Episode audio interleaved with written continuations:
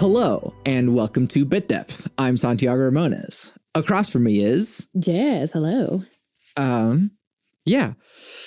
I'm glad to finally meet you in person. We've been like in similar circles, and uh, I feel like in some ways I'm like podcast guy, but it's like, hey, there's other podcast people in town, and I'm really happy about that. So, Me too. Me too. Absolutely. I feel like there, there's room for everyone at this point and what a time to be alive where we're not having to fight for space, right? yeah, absolutely. So, who are you? What do you do? So I'm Jazz. I do podcast production work at a nonprofit in Oklahoma City called Possibilities. Mm-hmm. We do a lot of community engagement and rehabilitation for individuals and groups, whether that is reconciliation workshops, leadership workshops, program development, and their newest venture is the podcast platform that they're starting. It's called Breaking Ice Building Bridges. And its goal is to create community through the use of podcast, video, any type of entertainment production that you can think of that brings people in Oklahoma City together and creates an accessible outlet for people to learn how to do this and overcome some of the many challenges that people face when trying to get into entertainment, broadcast, media, you name it. yeah.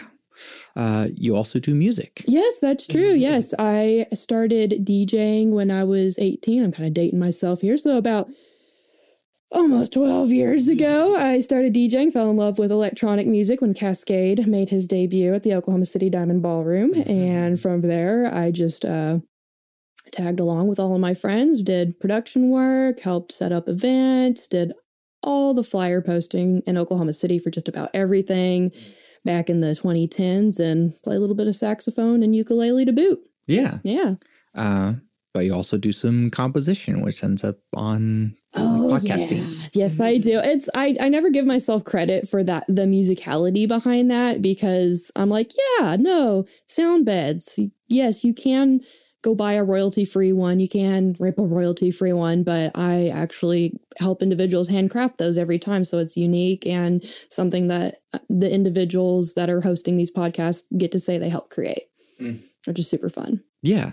Uh, and I, I really enjoy it. Like being able to kind of, hey, what do you want to go with? And then just like, hey, look, you have a unique podcast theme or just something in the background that no one else is ever going to have. That's Oh cool. yeah. I really I really enjoy doing it. It's fun and it helps keep my chops up too because there'll be so much time I spend just on audio cleanup that I could completely forget that I need to make music at some point to just, you know, for my own well-being. So it's really nice to be able to interject some creativity into what usually could be like a non-creative process. hmm Yeah. So, which of these would you consider to be your primary passion, or you don't even have to decide that any of these are your primary passion? Hmm. I think for me, the passion comes from not any one particular practice because I feel like as a as a musician, an artist and creative, I do so many different things. I think that the passion comes from trying something new Mhm. and and bringing other people into that mix. I really like to introduce people to new creative ideas and and show them and and help bring them into a community of creativity. I, I like to my one of my favorite things is sitting down with kids on GarageBand and having a song after we've hung out for like 10 or 15 minutes. I love showing people that you can edit this video, you can edit this sound, you mm. you can do these things. So mm. for me, I've I've just developed a lot of passion in in bringing other people into the the profession that we're in. Yeah. How did you first get started in? I guess audio is the bigger overarching thing.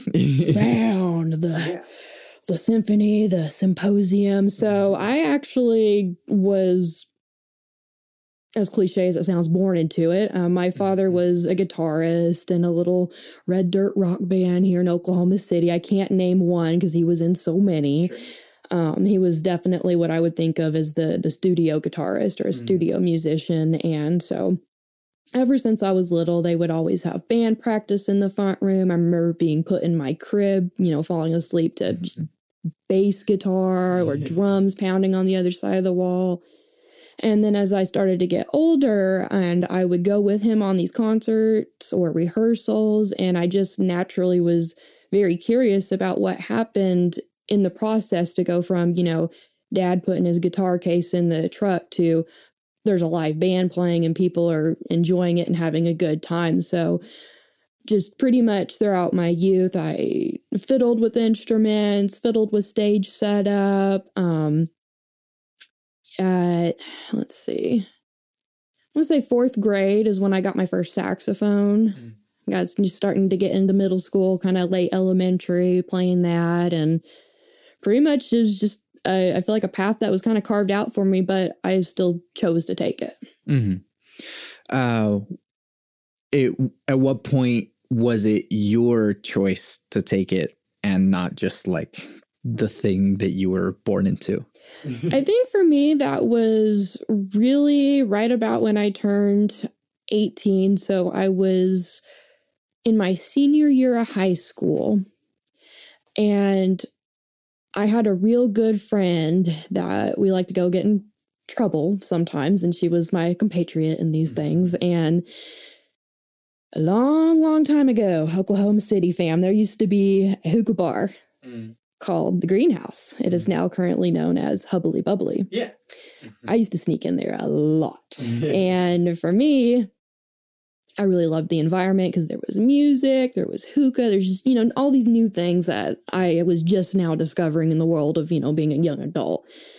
And during that time, I ran into someone, I had met someone and, and made a friend and ended up being a mentor, and they were DJ. Mm-hmm. And they happened to be friends with the resident DJ greenhouse at the time. So I learned from them mm-hmm. and they let me DJ some nights and it was horrible. I'd clear a floor out so fast. No one was ready for EDM at that time. They were like, what? what is this? So, um, because of those friendships I developed at the greenhouse, I later on ended up getting a small internship at a recording studio that I I do not know if it is in business or not, but it's called Diamond Sound okay. over off of 36th and I don't remember the other street. We'll just say 36 on the east side. Mm-hmm. and so from there, I really fell in love with audio engineering. I fell in love with recording and getting to work with artists. I had some amazing mentors there that showed me everything from Pro Tools to Logic, Audacity, Cubase, whatever I asked for, it was there and I could learn. Mm-hmm. And it just really took off from there. You know, sure, I was grabbing Bobo's chicken at midnight for clients or grabbing coffee for people, but at the same time, I was allowed into those spaces where I could sit and watch and learn. And I, I think that's really what propelled me just veering off the course and, and making my own course in, in terms of music and the career choice I have. yeah. Uh, there's a a spectrum of creativity versus technicality that I always discuss, especially regarding audio, which is like there's the creative side, which is like more music and just writing music or recording music. And then there's the technical side, which is like literally setting up microphones, being a DAW operator or board operator. Um, where on that spectrum do you feel like you sit a lot of the time or do you feel like you're constantly fluctuating among it great question i really feel like in nature that is probably like a pendulum mm-hmm. there are times where i am really excited about learning new technology as it's developing mm-hmm. as far as studio production goes but then there's other times where i really withdrawn to myself because I'll realize, wow, I haven't wrote or played anything for myself. It's been constantly for clientele or people that I'm trying to help mentor and develop. So I feel like it really comes and goes in seasons almost mm-hmm. for me. So it could, you could say 50 50, but there's just not a solid scale for mm-hmm. that 50 50. yeah. Yeah. Um, so then going from the work in a recording studio and then I guess how do we get to here? I guess where's the rest of that story? so there was an interesting break. Um, so from 18, I was really big into being mentored and learning and developing and DJing and hanging out with friends that were just starting to make their own music. A lot of uh, people from the Robotic Wednesdays gang over at camps were a lot of close companions of mine that I was learning from. And I think when I was about 22, 23, I was managing a band for a while. And I put a lot of my energy into managing that band. And I did the one thing you're not supposed to do when you're managing the band is, and that's date one of the band members. Mm. We had a real rough and tumble relationship. Um, my father ended up passing during that time, and that really messed me up. And I had to put music and that creative aspect down altogether because I lost my father, musician, and he was very much the archetype for who I am today. So there was a really big gap from about, mm, I want to say, I want to say 2014 because we we had we had gotten the band in Ohio to play at Skatopia, mm. which is that big. It's like a big skater commune punk rock music festival. So we did that. I was absolutely burned out. And then my dad had passed. And then I split up with the guys. So like all of this happened in like a year. Yeah. And then from there, I was really trying to get myself just kind of figured out. I moved back in with my auntie and uncle at the time here in uh, Oklahoma and really focused on just like finishing my degree because mm-hmm. I had started an audio production degree in 2011. Mm-hmm and technically graduated, but I was like missing a credit that was non related. So in 2016, I, I finished that, took some online courses, and then I had also started ACM at the time. And so I finished that, got all of those degrees in 2019. And it was just kind of a gradual buildup of getting more comfortable with things because in 2012, I had gotten, you know, Pro Tools certified. I was, you know, DJing, and then all of that kind of fell off. So I had to really get my get my chops or get the confidence to get my chops back up in the world. So, uh, as silly as this sounds, it started off with me getting a lot of what I consider toys. Um, so Teenage Engineering has the Pocket Operator, you know, just uh, really love that as a handheld beat making device. So I started with that and then and then I got uh there's this really really cool program on Steam called Rhythmic, mm. and I got it on the Nintendo DS, and it was a game. So it was like a gamified music production tool, and yeah. I was like, okay, I'll, I'll start with this again just to start getting creative again and feel confident about writing again, and that started taking off. That was really fun, and then I you know ended up playing with like Soundtrap online. It's a nice, real simple web based production tool, and then I was like, okay I got the degree. I don't have any clientele.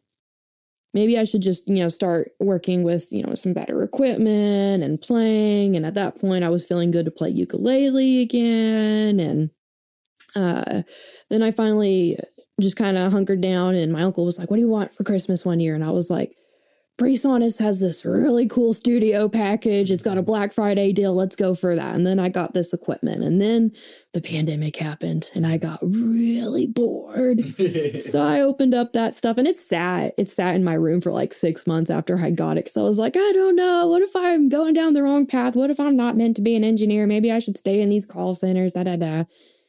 And then I started playing with that and I was like, wow, yeah, no, it's like riding a bike. It's all there. I just needed to switch from Pro Tools to Studio One. That ended up being the right choice for me. Mm-hmm. But pretty much it was a very extended period of time of healing and growth and just getting the confidence and kind of picking myself back up from the chaos that was being in production as a young woman at the time. And boy, howdy, it's a lot easier doing this stuff closer to 30 than it is 21, 22. Uh, yeah. Uh, how'd you get into podcasts specifically? Funny story. So, a family friend of ours who happens to be the executive director of Possibilities, uh, his name's Byron Jackson. You met him. Yeah. And uh, he had reached out to me randomly at the time I was working at a nonprofit called Community Action Agency and he was like, "Hey, do you know anyone that does sound design or or editing?" And I was like, "I do." Yeah. Me, I do. And he was like, okay, let's meet for lunch. And we talked, and he was like, okay, I don't need it yet, but soon I'm going to need some assistance with with studio production work and and all that jazz. And I was like, okay, bet. So in November of 2021, they were like, can you do radio? And I was like, what the heck? I thought I was coming in for some light podcast work. Y'all want me to do radio? What, what's mm-hmm. going on? I was like, and at the point I was feeling very confident and cocky. So I was like, yeah, let's go, let's do it. So I got to meet this really amazing nonprofit local news group called Oklahoma Watch, and they just do Oklahoma state based news, nonpartisan stuff, and started editing for them. And it was crazy because I would send back, you know, these products that were definitely edited, but not mixed in any way. I was like, mm-hmm. you're getting basically raw edit cuts. Here we go. And they loved it and they were happy with it. And that's what they needed at the time. Okay. And it really gave me a confidence boost knowing that this isn't, you know, triple A grade production work here, but it met their needs at the time. Mm. And it was a really great experience because I got to grow and continue redeveloping my skills 10 years after you know going to school for it. And it was it was such an amazing thing to happen because i got to relearn how to do everything during that time. And now of course you know we're using ozone we're editing we're mastering we're making it sound good. And you know KGOU they're fine with it. They they're like good job you know? So if it's good enough for radio it's good enough for me at this point. Yeah. Yeah, absolutely. Uh, yeah, it's a very interesting thing that even as like applied knowledge that ACM can be, um, and I mean any like audio engineering type learning is pretty hands on, is pretty like technical school, anyways. Uh, there's still something very different when it's like you're doing it for an assignment versus you're doing it for people that are paying you and they like you know there's some sort of standard here and as you get to do it you're like oh this is what that thing i learned in school was talking about but like this is what i actually hmm am doing. Oh yeah. Oh yeah. I actually i had such a unique experience with acm and l- let me tell you a secret. I never once stepped in a studio at acm Mm. so i technically went for the business degree there got the bachelor thought that would be handy. I got all of my audio engineering teeth chewed at rose state Okay. so they had a very short-lived audio engineer program when uh, this professor came in from Wisconsin, developed the whole program, ran the whole program by himself, and then was like, "All right, f this, I'm out. I'm going to go teach sports and do individual stuff." A really cool guy. He was the he was the his name was Jeremy Clifton, and he was the drummer for a horse called War. cool Yeah, really cool guy.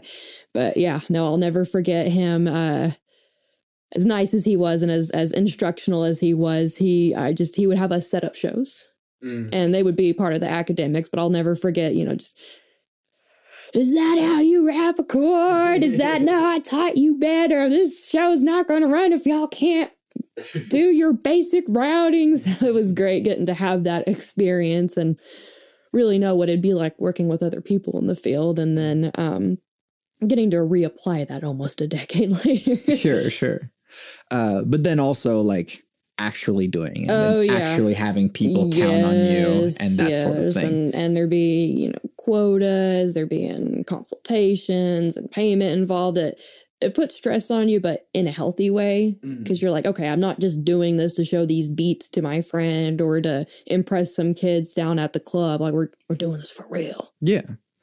Uh, business is a real thing. Uh, I guess, uh, yeah, you and I are both making money off of doing podcast stuff.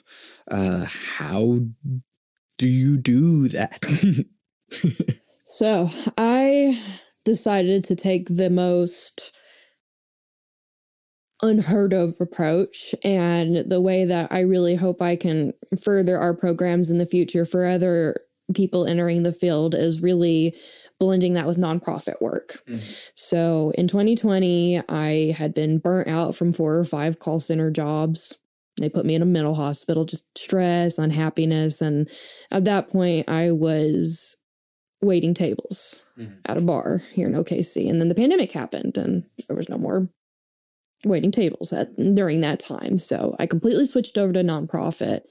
And I really liked public service. We were doing community rent aid and other utility services, just general household assistance for families during the pandemic. And I really liked that. But as uh, the year went on, we got into 2020 one and whatnot. And towards the end of that year, I started to sense that, you know, it wasn't going to be beneficial for me to just focus on pandemic relief. And I was sitting here thinking to myself, how can I make a better impact in my community and branch out from this? So at that point, that's when I was contacted by Possibilities. And the way that I was fortunate enough to find a need and, and fill that need was in nonprofit by providing the kind of services that we do to individuals who may have never known they could be in a studio mm-hmm. or could profit themselves from a studio, whether that was financially, spiritually, or within their communities, lifting up other people. Mm-hmm. So it's it's a very niche group, but essentially what I do is I, with possibilities, we do monthly workshops. We teach people the basics of mm-hmm. hosting a podcast, the very basics mm-hmm. of setting up a recording session and giving them the confidence to know, hey, even if I don't go on to be an engineer in the future, I can now work with them, or I can be in these spaces and not feel excluded or too novice to be taken seriously. And that has looked like mentorship, one on one class sessions, just having people come in and, and bring in their friends and family and peers for recording. And we're seeing what, what we can do from here. Yeah. Uh, it sounds like the core of all of this is community, anyways. So, I mean, it, you use all your skills to help people, but it's not even so much about the skills themselves you want to help people. Absolutely. So, a lot of times when I'm telling people about my life mission or why I do this or why I'm not working in like Nashville or LA or whatever, and why I choose to stay and continue this work in Oklahoma is because I always like to share with people, you know, not so long ago, it was a very hard world for us to get into mm. as far as having to have exorbitant amounts of money to go to school, having to know the right people at the right time, and then having to look and act a certain way to be taken seriously. And I'll never forget how hard it was as a young woman going into these studio spaces and always being the appointment setter watching the engineer's children or the artist's children while the sessions happened, or just flat out not being acknowledged. Mm-hmm. Now, I was very lucky for the few people that did take me seriously and did believe in me, and that's how I ended up being where I am today. But I wanted to make sure that no other person, no matter what age or background they're from, doesn't have to experience that anymore. We're too far into the future now for no one to be able to pick up some new recording software, pick up their tablet or whatever. They anyone can make magic happen. And and that at the heart of what I do is what I want for everyone is to have a piece of that magic. Yeah. Uh what has podcasting done for you? so podcasting for me has definitely taught me um some very introductory psychology. I'm kidding. Um, for me, it has really instilled in me that everybody has something in common. Mm.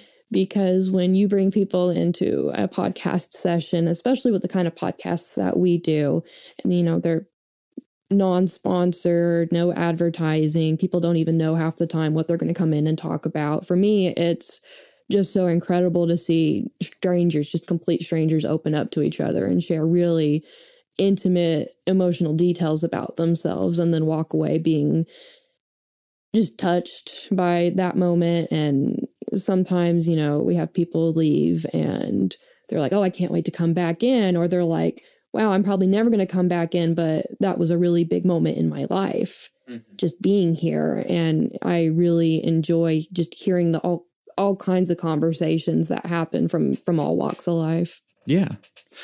Um and then music, uh, since you still get to contribute in that, but also just how it's been a part of your life, anyways. And I feel like, in a way as well, like DJing is also like a community focused thing.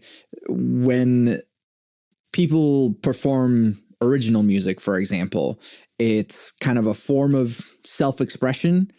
Um, but to me, it seems like DJing is a bit of like almost comedy, even not in the sense of you're trying to be funny, but in the sense of like it requires the communication between you and the room and what you're trying to do with them. Like, hey, we're trying to enjoy this thing together. Um, and so I don't know, maybe I'm just reaching here, but you know, community still is a consistent thread through your life. Uh, so I guess tell me about DJing and your interest in it and what you've gotten out of it. Yeah, mm-hmm. absolutely. So it started with someone thinking it was a good idea to let me play this very old PlayStation 1 game called Wipeout. It was a techno future speed racer game with lots of lots of techno and trance and you know almost house music back in the day and mm-hmm. I think I was like seven or eight when when I got my hands on the first like demo copy of that game, and I was like, I hate the game, but I love the music, yeah. and you know, Chemical Brothers, The Prodigy, and I was like, wow, this stuff's really cool, and I felt so special and cool knowing about it, living in Oklahoma and mm-hmm. Texas and a few other Midwestern states I had lived in growing up, and it was like this special secret, and I was like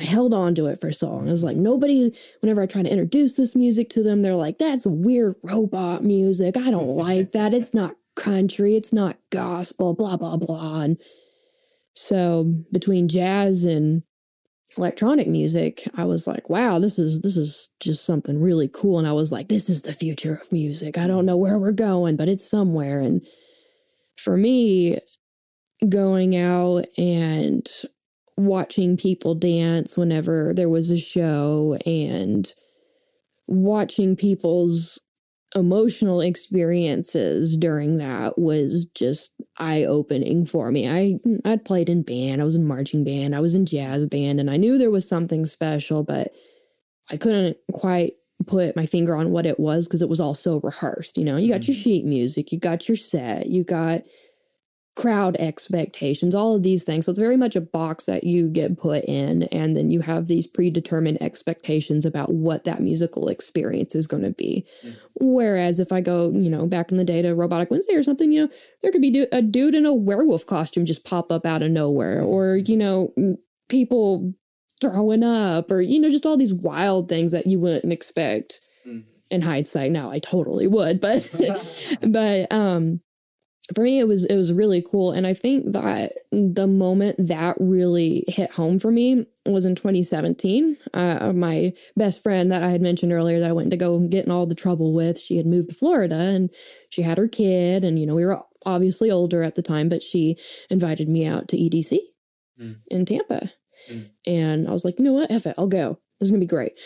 And so i went and uh, had the time of our lives, but something really cool happened. Mm. And while we were out in the field, I don't ever, I don't remember which stage it was, but someone had a big skein of yarn. Mm. And I was like, mm. what the hell are they doing with that yarn out at the festival? I've seen all kinds of matters of, you know, weird stuff out there, but someone got this yarn and they started unwinding it.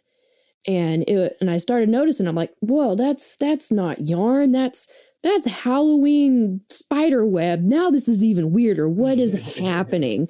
So this guy gets this stuff and he starts spreading it out, and you know, it's just you know, what you see classic like white Halloween spider web or whatever. And he starts handing it to people, not in separate clumps, but it's all still connected.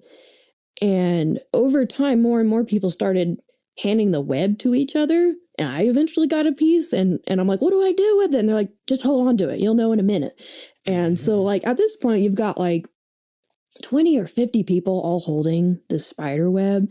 And we're all holding it above our head, and it's like a giant net mm-hmm. above all of us. And the music's going. And then the person who originally started, you know, the whole process was like, okay, you can tug on it with your fingers now, you know, do whatever. And so everyone starts dancing and just kind of pulling it with the movement of their hands. Mm. And I'm like, this is really cool. Yeah. We're all interconnected in this moment and feeling what each other's feeling. And, you know, super, super cool moment. And I walk away from that and I was like, okay, people don't really go to the festivals just for the music or take their pictures or, you know, the fashion Mhm. shots. You know, they just want to go be one with people. Mhm. And I was like, that, that's what this is about. And I'm here for it. Yeah. yeah, there is something that, especially in a festival kind of experience, that like being one with the ocean of bodies and that that web thing is kind of an even better like example of like you're literally connected in this literal web uh but also a figurative web with everyone that's, that's Absolutely. really freaking cool And I'm actually really excited because I bring that up just because that memory was only fresh in my mind a couple days ago. And the reason why was because I was looking through some photo albums of the work at Possibilities. They like to document and, and archive group work. And I saw a picture of a bunch of people in a, in a conference room, and they were all holding string. And they were doing the same thing in a Mm. business setting. And I was like, what the? I gotta bring this back. I need to just go randomly do this everywhere I go now. So good, good happen chance. Yeah, yeah. uh, why any of this? uh, why music? Why audio? Uh, for you?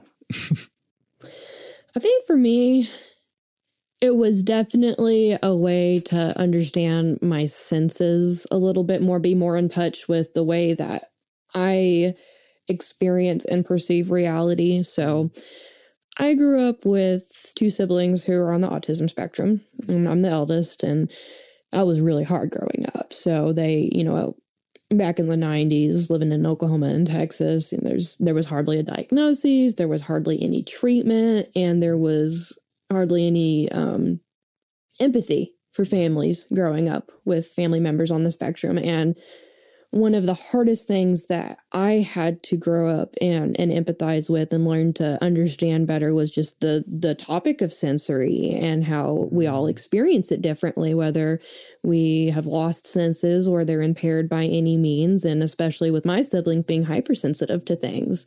Something as simple as the dimness or brightness of light in a room or whether the sounds in in in that room are overstimulating. So for me growing up, I also had to recognize in myself a hypersensitiveness or a hypersensitive hypersensitivity to these things and also be like, wow, okay, well, while I might present as a neurotypical individual, I have a really keen ear. Mm-hmm. And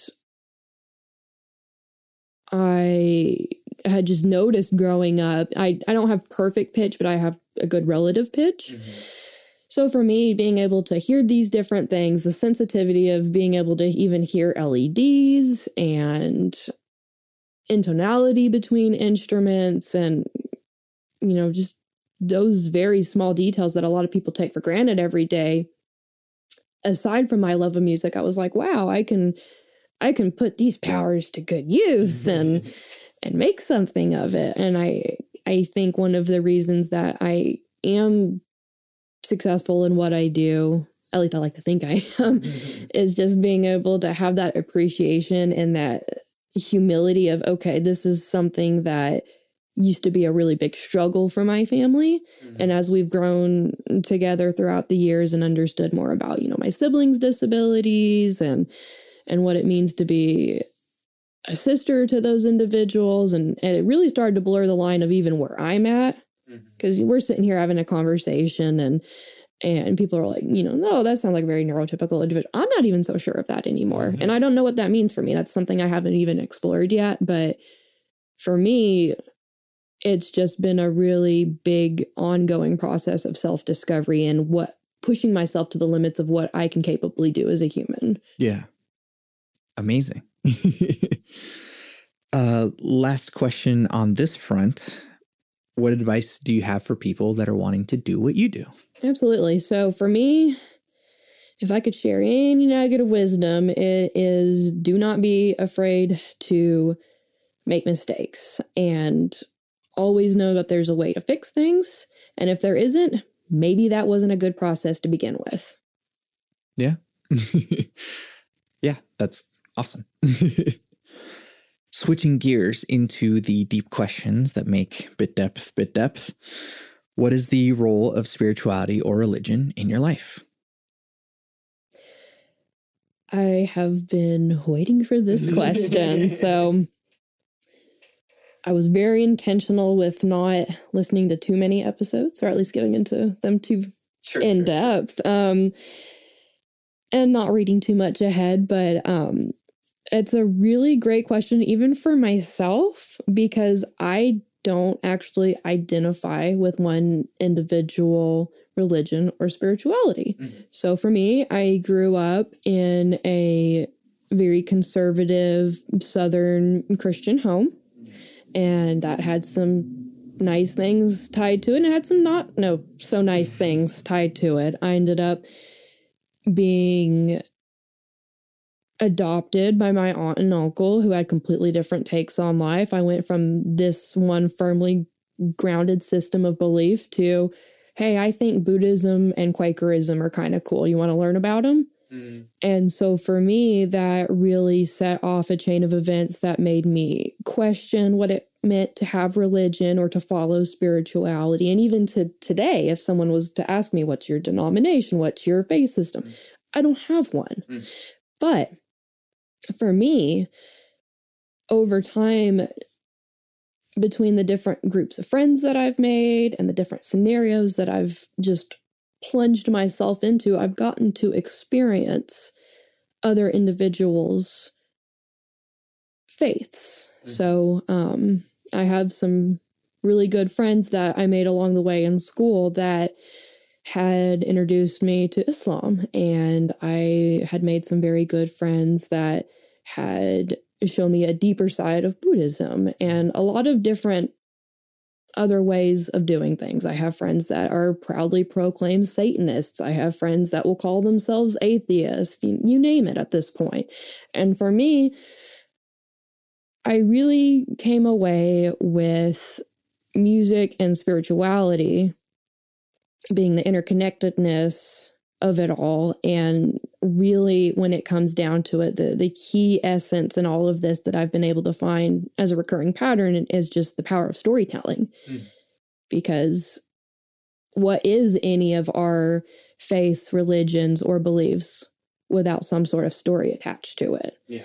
And when you look at music what is it but not a rhythmic story to be told? Mm-hmm. And for me, it was really cool to experience these different scenarios where, you know, maybe we were having a circle drum session or I got invited to a Sunday temple service where throat singing was happening. Mm-hmm. And it really keyed in for me that you can experience spirituality through music alone. And that is enough if that is enough for you. Mm-hmm. And for me, that's where I'm at personally. I think that being able to bond with other people and share stories with each other through music is its own way of finding and experiencing God. And I think that's a beautiful thing to have for musicians and people that are in proximity to musicians or creators. Absolutely. Beautiful answer. Experiencing God. Uh, what is your definition of God? I think God is when we allow ourselves to be in a space of creation. Mm. Whether that is the act of physically creating something ourselves or just bearing witness to mm. creation, like birth, mm. like writing a song, some kid on the street putting together Legos, except they're not actually Legos, there's just some rocks or whatever, you name it. I think that just being able to accept that things did not happen naturally on their own without something else impacting it. Mm. So cities aren't built without people. Ideas aren't had without someone having a brain to think those thoughts. Um, art doesn't happen without some form of medium. And to be able to really appreciate our, our innate human ability and, and want and need to create, mm-hmm.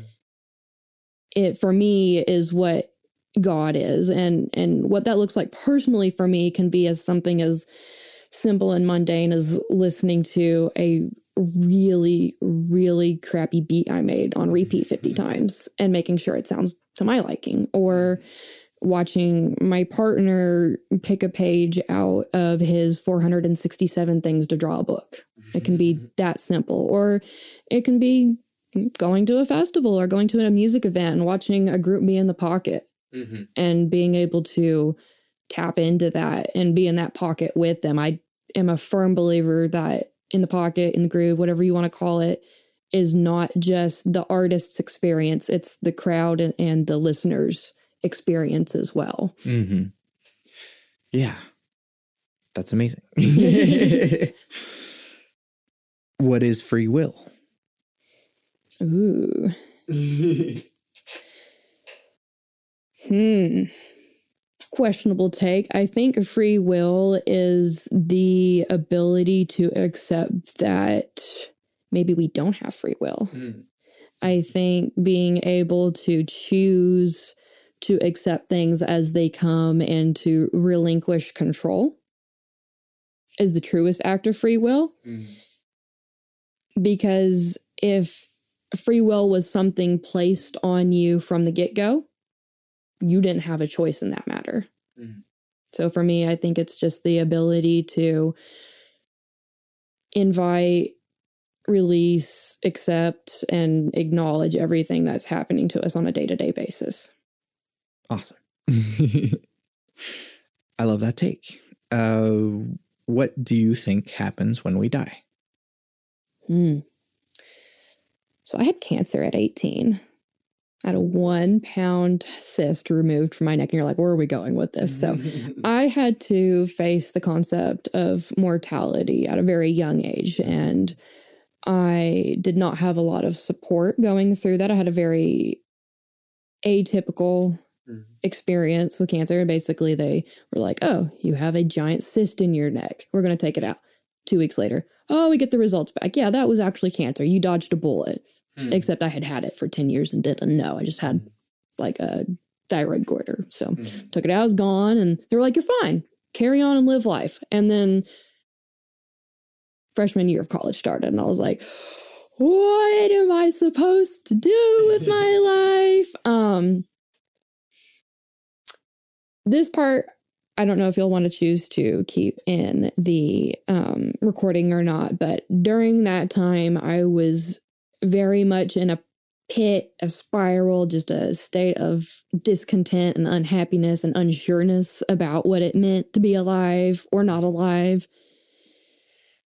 And then one of my classmates had psilocybin, aka magic mushrooms. And for me, I, I was like, I don't know if these are going to help me, but it certainly can't hurt. I felt like at my rock bottom at that point, and I was like, nothing can be worse than having cancer, right? Mm. So I tried that out, and I don't know what kind of dosage I got at the time. It was probably something way too much for my little itty bitty child body at the time, but had a massive dose of, of magic mushrooms, and I thought I was going to die. Mm-hmm. And I was so sure. I was like, I've done it. I've killed myself. My parents are going to hate me. I'm that kid that that that ate mushrooms and died. And during that time, like I was so sure I was going to die that I actually had made peace with my little messed up inebriated state of mind. I was like, okay, whatever happens, it's going to happen. I'm ready. I'm I'm here. I'm accepting it. And I don't know if just in my little fizzled out brain or deeply spiritually something happened. I don't know what but for me i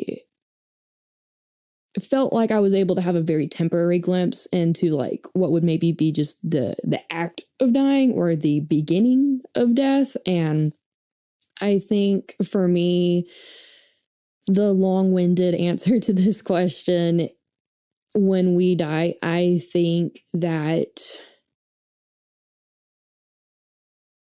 how do I word this? I think nothing and everything happens at the same time. Mm. So the non-spiritual side of me, the the clinging to lo- logical happenings and physics and and the world of science as I know it and can quantify it as I am like, okay, we we decompose, we go back to the earth. Um maybe some mushrooms grow, I don't know. um but then at the same time everything happens your family's affected there are business decisions that need to be made on your behalf items that need to be bequeathed and i think from there it really comes back to the storytelling because in a lot of different cultures and beliefs as long as that individual's name is still spoken and that person is remembered Mm. they can go on forever Mm. you know in my in my house i we're a blended culture house we have a we have a um sorry i'm just having like a brain moment nice. Yeah. um we have an altar for my Mhm. partner's grandmother and so she's acknowledged almost daily and there's incense there's there's fruit there's whatever holiday items are out are there for her too i ended up adopting that my father sits on the altar side with her and same thing lots of sweets and candy because that was his favorite. But for me i think that when we die ultimately we go on to become part of the big never ending story that is all of us. And while on one side of that coin it, you know some people can take that as you know nothing's happening they're buried that's it that's the end. But on the other side it really depends on what you want to choose if you want to choose to remember that person and continue to share their story and pass that story on to your family and descendants then there's nothing to be scared about you Mhm. might not be there physically with them but you'll be there be there with them forever in their in their hearts and minds Yeah. I love it. How do you determine what good behavior is?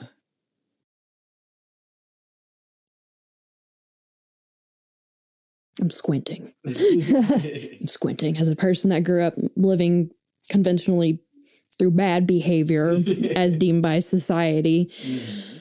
I think I think in life we have to really step away from the notion of good or bad because that's all rooted in opinion and insecurity and guilt and shame in other people's lives. Because one person could see you do a deed, commit an act, and think it's the worst thing in the world. And then someone on the other side of the street might applaud you for it. Mhm. And for us to really assign value without understanding the weight of that value towards people's deeds, I think can be detrimental to being able to actually acknowledge and appreciate what someone is trying to accomplish. Mhm. So I think ultimately you have to really look at the intent behind the action. Mhm. Um, for example, you know, we can talk about drug use and um, not to disclose too much, but I also work in social work Mhm. um, for some case management and, and other services for individuals, um, mentorship, referral, you name it. And one thing that I always take with me and like to share with the people that I'm trying to help is I'm not going to judge you for what action you're doing. You know, I want to talk to you about why we're doing it. You know, that could be drinking, that could be hard drug use, that can be hitting your spouse or whatever. And me being able to take the ability to look at it from the outside and not assign my own personal bias to whether that action was good or bad and try to work with the individual to um, uncover why we're doing those things and how that's impacting other people at that point we can really look at whether it's quote unquote good or bad and if it's if it's serving the person and the person that they, or the people they care about And for me, I if we had to say what is good behavior, I think good behavior is any behavior where we know the true intent of it. Hmm. Interesting. Uh, I like hearing all of the variety of ways that uh, the binaries that are inherent in some of the questions I ask are questioned, which is kind of my goal. Like, I want people to escape the question. uh, then, how do we reduce the division between people, if that is a goal of yours?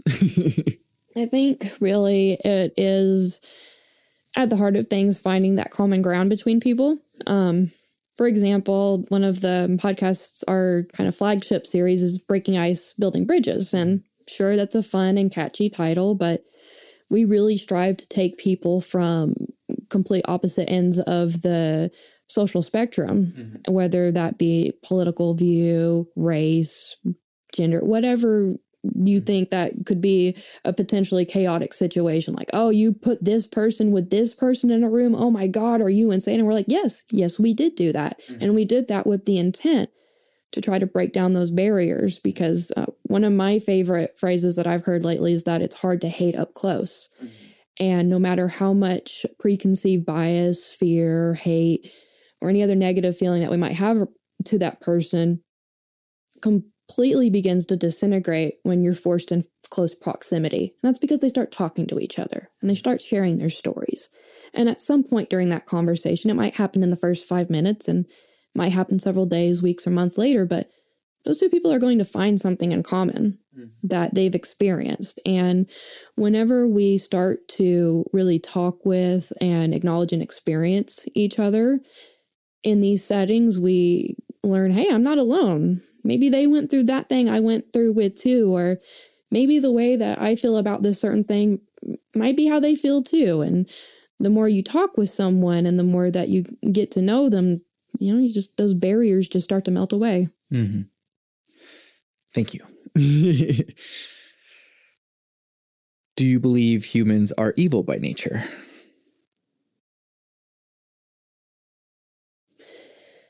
I think that humans have a deeply ingrained want and need to survive and carry on. And I think that that expresses itself in a multitude of ways. I think through the act of self preservation,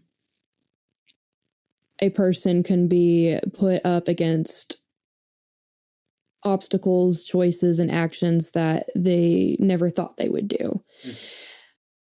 I believe looking back, even just thinking about some things I've even done in my life um, that one could consider bad or evil or just not good in general. Looking back, I I try and it's an ongoing process, but I tend to have compassion because I have to ask myself, did I do that thing because I wanted to be bad or was I just trying to survive or escape an impossible situation? Mm-hmm. And I think when we allow ourselves to ask that question for other people, we can ultimately say, yeah, sure, things that happen in nature could be considered cold, heartless, evil, mm-hmm. bad. Uh, but when we look at that as just the the the strong urge to survive and carry on and that we're doing whatever is necessary or whatever we think is in the best interest for ourselves or our families to make it to the next day maybe it's not so bad. Maybe that's just us dealing with the hands that we've been dealt at the time. Yeah. Uh I don't know why I feel the need to clarify the reason why I asked that question because it is not that I believe humans are evil or good or whatever by nature. It's more that, like, by simply asking the question, it allows people to question that narrative, which I feel the belief that humans are evil is detrimental to society. and so by just asking the question, we're able to find a way around it. Mm-hmm. So what do you think humanity is heading towards in the future? I think metaphorically, we're very much in a bow and arrow state. I think we are definitely in some cases taking a few steps back and toward like in terms of empathizing and wanting to excuse me um i think that we are taking some steps back because we are scared of what's ahead mm. and i think we are all internally withdrawing into ourselves in some cases as the individual or groups but i think that is happening because we know as a collective that there are great things on the way. And I think with all great and big changes comes natural fear mm-hmm. and hesitancy. It's like you're on the diving board and you know you're about to have the time of your life jumping into the pool, but you're scared because what if you what if you belly flop or something? Mm-hmm. And I think we have the opportunity to really tap into ourselves and our potential as individuals in society, but there's going to come natural resistance to that, whether that's civil unrest, whether that is people spewing hate, which is deep rooted fear, and what other bouts of chaos people can stir. But ultimately, I think it is necessary for us to acknowledge those fears and those hesitancies so that, like the bow, we can draw ourselves back and spring forward into what's coming next. Hmm. Awesome metaphor. I didn't expect it to like. I was like confused whenever it first came, and then it's like how it re- resolved so well. it took some time. We got there. Uh, what makes you optimistic for our future? Every time I see someone try something new. Every time I see a little kid try a new piece of technology, anytime that little kid shows a grandparent or an older family member a new piece of technology and they want to try it out because the kiddo's trying it, I think it's important to be hopeful and recognize the hopefulness in others mm-hmm. and sometimes I myself will even get down in the dumps. Oh, this news was too heavy. This thing happened in my life, and I don't want to process it. I don't want to accept it. And mm, life doesn't feel good, doesn't feel sunny, and doesn't feel like it has any prospect. But then I see someone else having a moment that's the complete opposite. Mm-hmm. And I just have to recognize wow, just because I'm feeling this way doesn't mean that everyone else is feeling this way. Yeah. And if I can just take a moment to look at, you know, what that kid having the time of their life is doing, or what this person is being so excited to share about me or share with me because they learned something new. Gives me the the moment to step back and reassess you know we've we've been here for and i guess everyone has different opinions but i'm going to go with thousands of years. That's a pretty middle ground you know? Mm-hmm. We, we as a society and and as as as people have been around for so long why stop now? Why give up? No one's all just going to collectively go lay down and put a towel over their head and say oh it's over. We're done. We're not going to go hitchhiker's guide on this or mm-hmm. anything. But i think if if there's a before and there's a present and there's a now, there has to be an after. Mm-hmm. And if we can't acknowledge the after, how do we get there? Yeah. cool. Uh, what else do I got? Yeah. What makes you content? Hmm. I'm definitely one of those types that is on the never ending hamster wheel of trying to make other people happy. Mm. So for me, contentness really comes from being able to experience myself in calm, quiet, still settings. So that has taken a lot of interpersonal work for me to even just be able to sit on my couch on a Saturday morning with like some tea and a journal and just be able to be right there or even not have the journal just mm-hmm. sit mm-hmm. to just sit there and be so with me just trying to hone that skill and, and build that kind of muscle memory, I've I've found that I've been able to really experience contentment without needing anything else and just being okay with me, myself, there with nothing and nothing happening and that being okay. Beautiful. when will you be satisfied? Hmm. hmm. That's a good one. I think I will be satisfied when I am on my deathbed and that my only regret is that I didn't give myself more things to regret about. I know that's a morbid take, but I think for me, if I can try to live my life to the fullest that I'm capable of and, and within reason and and live that life well and hopefully I get to experience being able to process dying. I very much hope I, I can be in a situation where I have some iota of control over how I pass. And I think at that point, I will be like, okay, show's over, pack it up, let's go. And I will feel okay that I did my best. Cool. what advice do you have for people in general? always be willing to make a new friend in unexpected places. Mm. Some of the most amazing things have happened in my life just because I said hello back. Mm. And I think we don't give each other enough chances to form new meaningful connections with each other due to fear, due to self doubt, and shyness in general.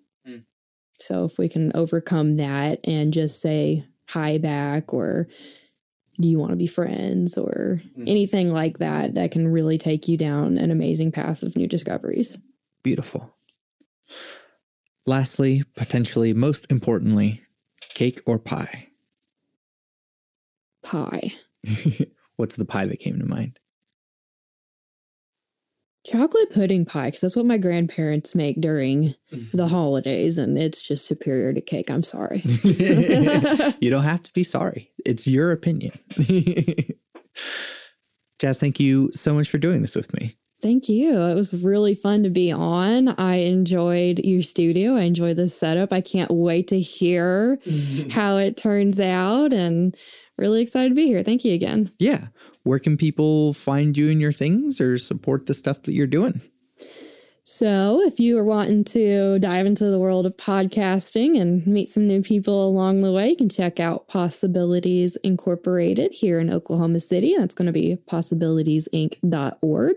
Or you can hit me up on Instagram. That is jazzbot underscore talkspot. or you can just search me by my regular name, Jasmine Bryan, on Facebook and we can get a good conversation going. Thank you so much for doing this with me. I'm Santiago Ramones. I'm Jazz. Uh, is there like a thing that I can put at the end of this podcast that is like your music or a clip of something? Like normally I have musicians on, and so it's like here's a song at the end. But yeah, yeah. So let me share with you a small snippet of some music I've been working on for some potential video games coming out in the future.